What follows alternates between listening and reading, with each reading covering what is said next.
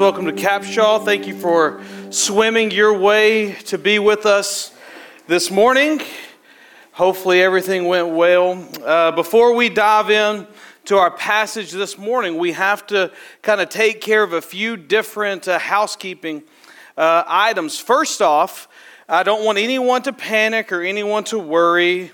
Both Pastor John and Pastor Chris are out of town for anniversary trips, not together very important to point out, not together, but uh, I believe Pastor John, is he 25? Is he celebrating 25 years? And, and Pastor Chris is celebrating 20 years. We made sure they weren't uh, um, going together and uh, all that good stuff, but they'll be back with us next week. So, uh, so know that. Don't worry whenever you see Pastor John and Pastor Chris aren't here. They're not going to go plant somewhere. They're uh, just enjoying, celebrating uh, marriages, once again, not together. So, that being said, before we dive in too deep, too far, I've got to begin by stressing something really important, not only to myself, not only to our student ministry, our children's ministry, but something that is extremely important to our church as a whole. Being that it's February, almost March, that means that we are gearing up and making plans for an exciting summer. And uh, even though it's still cold, we are, as a student ministry, making plans for beach camp, going to summer, or going to the beach this summer. Uh, so it's really difficult at times for us to uh, promote going to the beach whenever it's 30 degrees outside. And if I'm going to be honest with you, um, with uh, Student Life, who, who both of our camps are through, they actually wanted the deposits back in January. And I just called them and said, guys, I can't promote summer camp at Christmas. I can't do it. So I'm going to need a little bit of grace. But that being said, our time is, is coming up, and uh, um, the reason why we go to camp isn't so that we can just have, we don't have a ton of, of, of adult chaperones signing up, saying, I want to go a week with no sleep and uh, a lot of loud kids and uh, all that. So the reason why we go is because we believe it's important to get our children and our students out of their normal routine, normal ordinary day to day operations and surrounded in a unique environment with the sole purpose of growing in our understanding of the gospel. So, parents, if you're on the fence, whether it's with your children going to uh, student life for kids, uh, or if you're on the fence with your students going to a beach camp through student life, we want you to know if you have any questions before you register, please find me. I would love to answer anything that I possibly can. But uh, registration, being that we were out this past Wednesday, we pushed it back from Wednesday to Sunday. So you have one more week to uh, ensure that your uh, student or your kid get signed up. So, kids camp is fourth through sixth grade, and then um, uh, beach camp for students is anyone who has finished seventh grade through 12th. So, be sure to sign them up. I know for Wendy, uh, whenever she drops her spot, so next week we have to call in and finalize our numbers. She may be able to add a person or two, but it's extremely difficult. For us at beach camp, we go to a hotel, and uh, after they drop those rooms, it is almost impossible to get your uh, kid signed up. So, uh, so be sure to register them by next Sunday, your child or your student, and, uh, and uh, be sure they don't miss out because it's going to be an exciting, exciting time. So, as I mentioned earlier, Pastor John is away, but we are continuing our series, Signs. Last week, uh, actually, we're going to pick up right where Pastor John left off last week. Last week, uh, we, we are, we're going to be in John chapter 2. At the beginning of John chapter 2, we see that Jesus performs his first sign uh, uh, in front of everyone. If you remember, it's actually because his mother instructed him to. If anyone, you know, you can probably relate to that. Um, that sign is where Jesus turned ordinary water into. Uh, in, at a wedding into the best wine that was served at the wedding. So we see not only, we see a lot in that passage, and Pastor John really, really uh, clearly described what happened, but we see that God is in, the, is in the business of taking something ordinary and turning into something extremely valuable.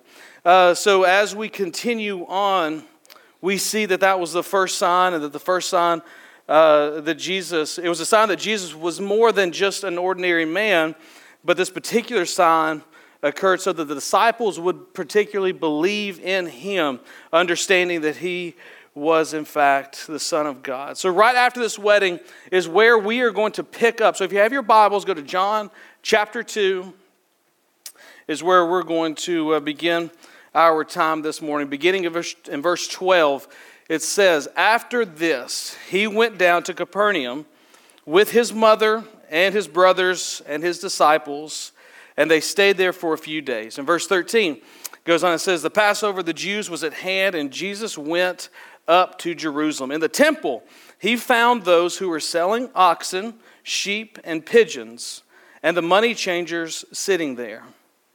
And making a whip of cords, he drove them all out of the temple with the uh, sheep and the oxen and poured out the coins of the money changers and overturned their tables. Verse 16 And he told those who sold pigeons, Take these things away. Do not make my father's house a house of trade. His disciples remembered what was written Zeal for your house will consume me. And the Jews said to him, What sign do you show us for doing these things? Basically saying, What right do you have to do this? Verse 19 Jesus answered them, Destroy this temple, and in three days it will be raised up. And Jesus then said, I'm sorry, the Jews then said, It has taken 46 years to build this temple, and you will raise it up in three days. But he was speaking about the temple of his body. Verse 22 the, uh, When therefore he was raised from the dead, his disciples remembered that he had, that he had said this, and they believed the scripture and the word uh, that Jesus had spoken. Let's go to God in prayer, and then we're going to dive into our passage this morning. Heavenly Father, God, we love you, and we are just grateful for the sunshine. We're grateful for the opportunity to be uh, here with. Uh, with each other, not only worshiping you, but God diving in to your word and seeing, seeing how it's still relevant this many years later. God, over the next few moments, um, my prayer is as we look at this scripture that you would let the words of my mouth and the meditation of my heart be found acceptable in your sight, O Lord, my strength and my redeemer. In Jesus' name we pray. Amen. So, from the very beginning of this passage, we see that Jesus leaves the area where the wedding uh, that we talked about last week was held, and uh, uh, and heading to Capernaum for a few days. And then after he spent a few days there, Scripture goes on and tells us that Jesus went to Jerusalem for Passover. So to set the stage, it's really important that we kind of understand what is happening as Jesus is kind of going in to Jerusalem. Uh, uh, being that Jerusalem isn't a large city, it was uh, it was a very busy time with the spirit of Passover kind of taking over, taking over the city. Um, I read one commentator said that it was very similar to how, how the spirit of Christmas takes over for us. So if you remember driving down 72 just a few months ago, that it was it was very busy, right? Like like you could try to avoid 72 as much as you possibly could. The uh, in Jerusalem, the spirit of Passover has made uh, just busyness occur. There's preparation that took place uh, leading up to the Passover. So bridges were being rebuilt, roads were being repaired.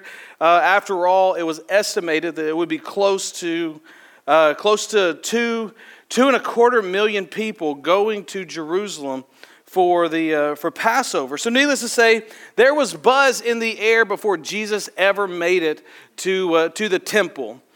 Jesus was going towards the temple. Um, obviously, uh, things have uh, uh, it's not your ordinary day in Jerusalem, so Jesus makes it to the temple. And whenever he arrives, have you ever been somewhere that you go in and it's not what you were expecting? That's kind of what is occurring. Jesus walks into the temple, and rather than looking like a temple, it looks more like a bazaar. There's a lot of things going on. I'm imagining that there's a lot that there is a lot of busyness taking place. I mean, I can't imagine if I could imagine, Adam, could you imagine how many Connect cars we would have if there were just oxen and sheep out in the lobby? Like it would be busy. Like you would be talking about this on Facebook at some point, or uh, our cleaning people. They would be they would be irate with what's going on. You see, Jesus gets to the temple and he walks in, and it's not what he uh, what he was thinking he was going to be walking in. So as we know, Jesus arrived at the temple. It looked uh, it looked more of a sales place than than a place of worship. But verse 15 offers us kind of that glimpse of what Jesus sees when he walks in. He encounters animals, so sheep and oxen, pigeons. Um, and then he was there, he, he noticed that there were people exchanging currency um, for the individuals, for the out of town travelers, money changers. Seem as if their trade was absolutely mandatory. If you've been to a place where you have to exchange money, it's a tense moment. At least it was for me. It's a tense moment whenever you're trying to, uh, to, to, exchange currency so that you can uh, continue to stay in the place that you're at. That's what's happening in the temple. And they were known to charge as much as two hours of labor of a man's wage to change half a shekel. So if a man arrives with two shekel piece that he is trying to exchange uh, for currency, it would have cost him an entire day, an entire day of uh, wages just to change his money. So, so what we see, what Jesus walks into, is not only the chaos of the animals and not only the pigeons flying everywhere. And you know what happens whenever animals are in a confined space. He also walks into to extortion. Extortion became a common practice in the confines of the temple. So, needless to say, this was not just your ordinary day going to church. This is not what you would normally just expect to walk into.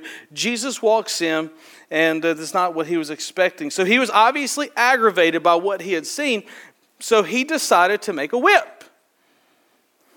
Now we're talking. He decides to make a whip and then proceeds to cleanse the temple. So, if you're taking notes this morning, as we dive in, our first point this morning is that Jesus clearly demonstrates the character of God and his righteous wrath brought forth by his holy and unrelenting love. As odd as it may sound, Jesus's or God's character is revealed through Jesus in this particular instance. Over the past few weeks, we have mentioned, Pastor Adam mentioned it a few weeks ago whenever he spoke, and Pastor John referenced it last week whenever he was teaching on Jesus at the wedding. But what happens for us is that we oftentimes focus on certain aspects of Christ. We, we focus on certain aspects. Maybe it's something that we grew up with. If you were anything like me, you probably grew up in a church where there was a picture of a Jesus hanging up on the wall that looks nothing like Jesus, but he was smiling and he was very content. Uh, we focus on, on, on certain aspects, but the problem with doing that is whenever we do such, we end up. We end up minimizing the complexity and the completeness of who Christ is. You see, Jesus oftentimes has a reputation for being meek and mild, and while he is meek and mild, it doesn't demonstrate the fullness of who Jesus is. You see, Jesus is meek and mild. We see in Matthew chapter 11, verse 29, that's how he describes himself. So, so we know that being meek and being mild is in God's character, is in Jesus' character. But in this passage this morning, this isn't the full picture if we just think of uh, meek and mild. This passage this morning shows us that it is safe to say that in an instance, whenever he is making a whip, meek and mild does not describe Jesus at this moment, right? Like, can you imagine telling a child about Jesus? You're like, and then he walked into the temple and he made a whip. Then he started like smacking things. Behave in church. You know, you see, this doesn't show us uh, the fullness of who Jesus is. You see, we see that, that Jesus is angry. We see that Jesus is fed up. But most importantly, we see that Jesus is disappointed in what he is encountering. You see, before we use this passage this afternoon at our restaurant, whenever maybe our server is being a little, uh, a little slower than we would like, or, or our kid may be acting up, or tomorrow, whenever you're driving to work and you're trying to get on the arsenal and it's really busy, and you try to uh, justify your anger, your road rage. And well, Pastor Brandon talked about Jesus making a whip. I didn't make a whip. We're good. Before you do that, let's look at the reason why Jesus, uh, why Jesus was angry and how it differs from us. You see, we have to realize that Christ's anger was rooted in his reaction against the religious lack of respect towards God. You see, Jesus' anger roots on the fact that they were being disrespectful to God in the temple.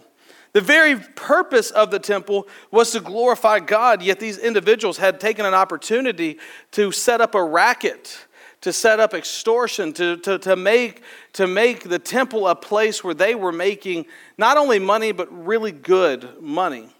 You see, they had taken the, uh, the focus off of the glory of God and put it on themselves and put it on how to, how to make profit from it. Christ opposes anything that distracts from the communication of God's glory. So chances are tomorrow while you're driving on the arsenal, the person that cuts you off is not, is not distracting from the communication of God's glory. You see, there's a big difference in whenever we get upset versus whenever Jesus goes, walks in, and sees that, uh, sees that God's glory is being, disrespect, being disrespected. It's important to point out that Christ's response was not one where he simply lost his cool. This is important. You know, if you read this passage, you see that Jesus, that Jesus uh, walks into the temple and just loses his mind. That's not an accurate depiction of what happened. That's not an accurate uh, uh, description of how Christ uh, interacted in this moment. You see, Christ didn't walk in and then just lose it. What do we see? Christ walks in after seeing the animals and after seeing uh, uh, the money changers. Verse 15 tells us what I pointed out just a moment ago is that Jesus made a whip in order to drive out those in the temple. Making the whip is a deliberate act. Any, like legit question: Does anybody in here know how to make like a legitimate whip? Nobody. Dude, I was hoping we could talk after. Oh, you do? Thanks, Emma. Uh, my daughter knows how to how to make a whip. Good. We're gonna have to talk later. Oh, we're gonna talk later. Um, no, Jesus didn't walk in and just lose his cool. Jesus walks in and then he proceeds to make a whip. He proceeds to make a whip. It shows us that, that it shows us a glimpse at the nature of God. God's wrath is never an, is, is never an emotional response. God's wrath is, uh, is an intentional tool for his justice. You see, whenever I think about this, I think it's, uh, once again, it's important to point out that Jesus didn't just lose his mind and lose his cool. It's kind of like whenever, as a child, some of you may have had your, some of you may have gotten in trouble growing up, I mean, a long time ago, and then your parents force you to go pick out your own switch. Anybody want to admit that in here? Okay. And you know that those jokers were sitting there watching you and laughing. Our neighbor had a weeping willow tree next door. I'm going to explain that one more time because some of y'all may not know what that is. My neighbors had a weeping willow tree, and it was awful. And I know while we went out there to pick our own switch that, uh, that my parents were probably laughing at us and just thinking, okay, let's see what they come back with. I think it was there was a comedian that said, you know, you couldn't go in and get something that was like a legitimate switch because it would it would kill you. The other part, you couldn't go go in with like a little twig and say, here you go, because then they get a little bit more frustrated with whatever you've decided to do.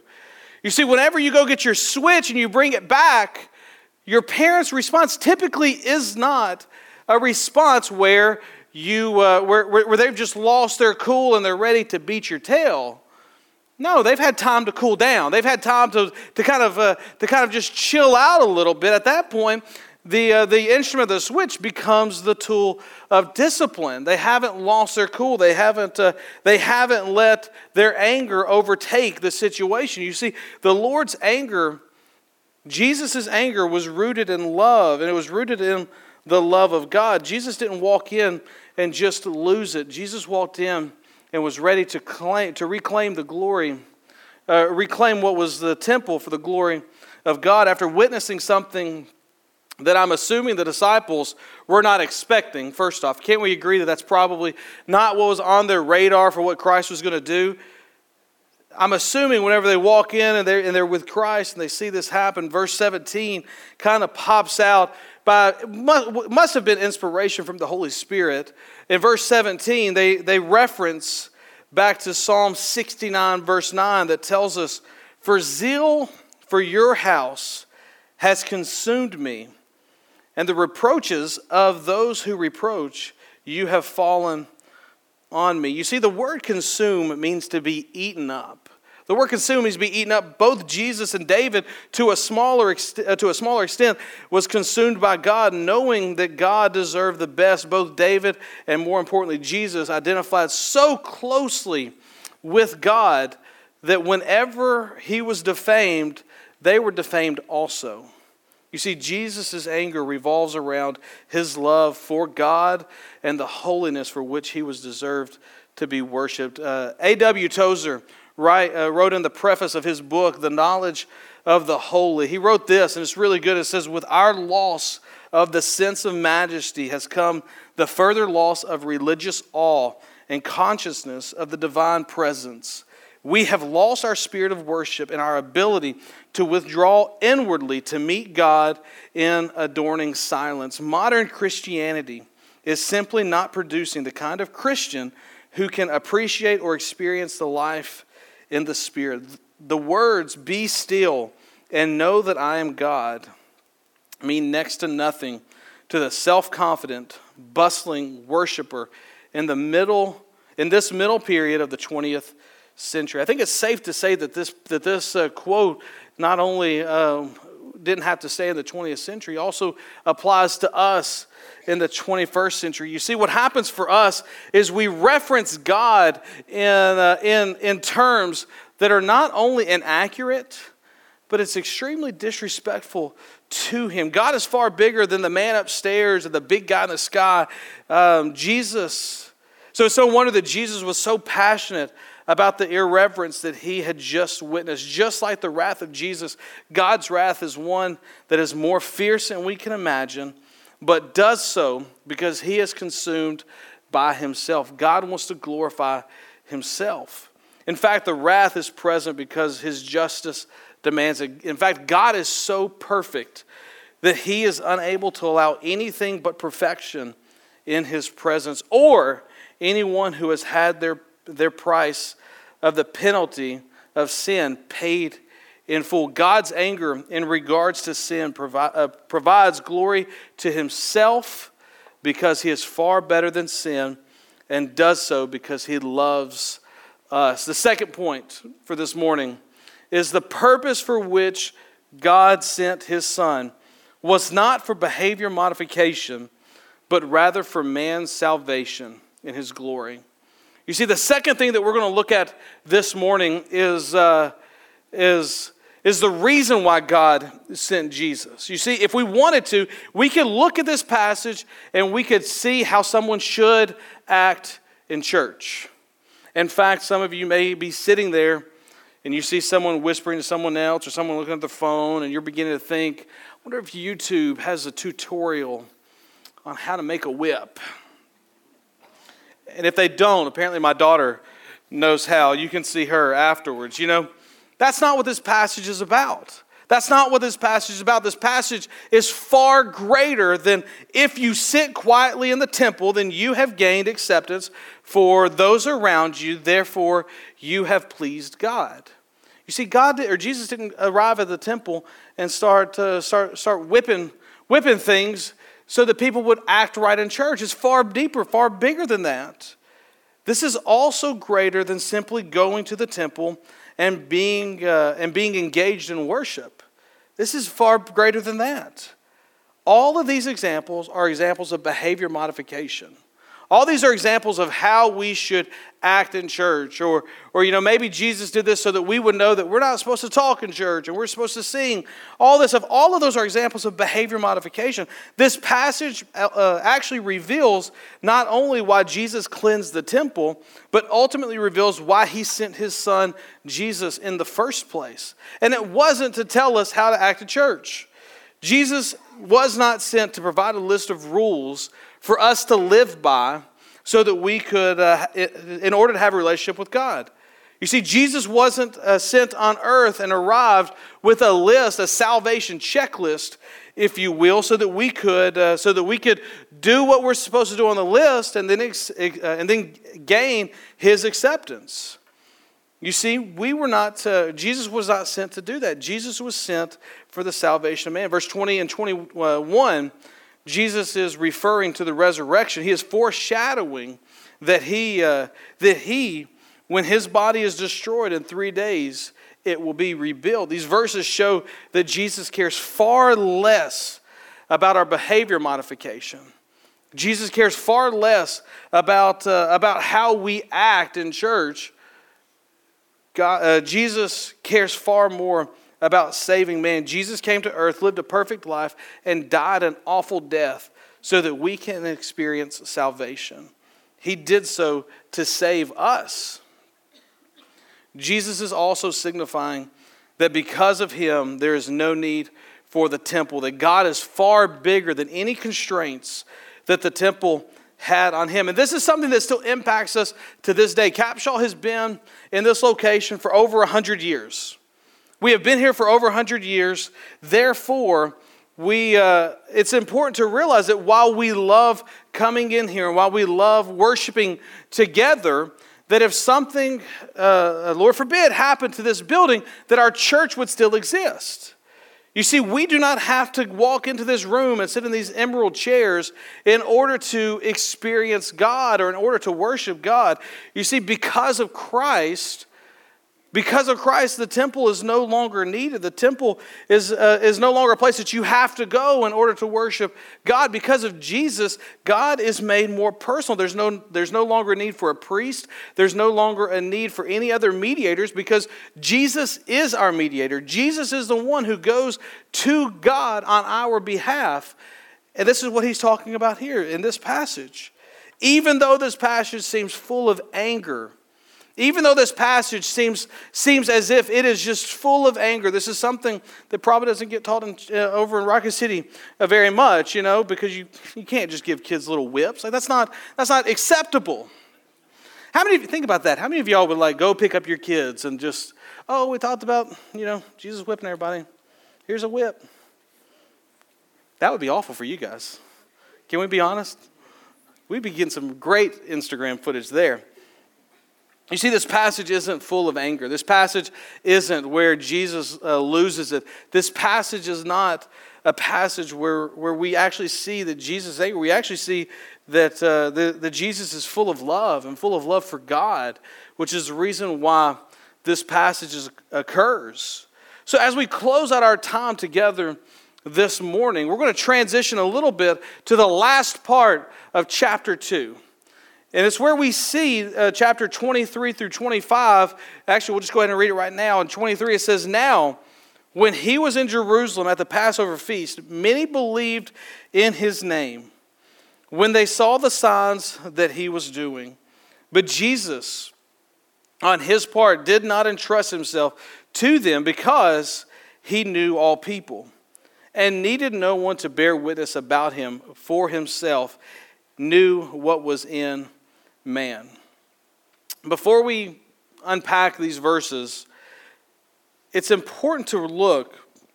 It's important that we look at John's writing is somewhat these three verses are somewhat of an introduction for John for chapter 3 and chapter 4. So we're going to dive into those this morning. No, I'm kidding. Pastor John will be back next week and we're going to dive into that. This is just a little bit of an introductory for what, uh, for what those two chapters uh, what those two chapters mean. But what we see here, what this reveals to us, is our last point is the omniscient nature of God to which Jesus could turn, allowed him an intimate look in the heart of man. You see, this is something that Pastor John mentioned last year, late last year. Being that Jesus was fully man, while he was on earth. While Jesus was fully man as he walked and fully God, this is where kind of some tension can kind of come into play. But, uh, but while he was here, Jesus had to learn while he was on earth. Like Jesus didn't just come into the world knowing everything. He wasn't that like two minute old walking around. You get what I'm saying? Like Jesus had to learn while he was on earth, being that he was fully man as well as fully God. So there were certain attributes, this is what Pastor John referenced, there were certain attributes to, uh, uh, of God to which Jesus did not fully embrace on his time, uh, uh, during his time on earth. One of those was his omniscient nature, meaning that, uh, that, meaning that he knew everything. You see, this is one of those that, uh, that, that he didn't fully embrace while he was on earth, this means that through the humanity of Christ, that there were things that he had to learn. However, there were times that we, that we see through the Holy Spirit, which Jesus uh, obviously leans on, that, uh, that these attributes that he didn't fully embrace were available to Christ, which is what happens in this instance. You see, being that God is able to know the details of our heart, this passage reveals that there are differences in faith. You see, there's a difference in believing in God versus knowing God. You see, we see that there's a difference in believing in Jesus and actually putting your faith and trust in Christ.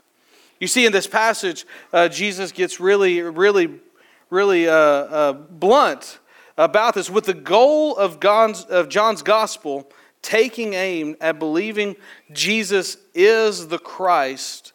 He takes a moment to point out that not everything that looks like faith is actual faith. You see, we have to understand, we have to know that the gospel is not about accepting Christ or inviting Jesus into our heart, but it is about establishing a relationship with Him. As we close our time together, we have another opportunity. We have another opportunity to worship. We have another opportunity to worship through, through music remembering that He, God, not only knows the intent of our worship, but that He loves us through it and that He is worth every bit of worship that we offer Him. Let's pray.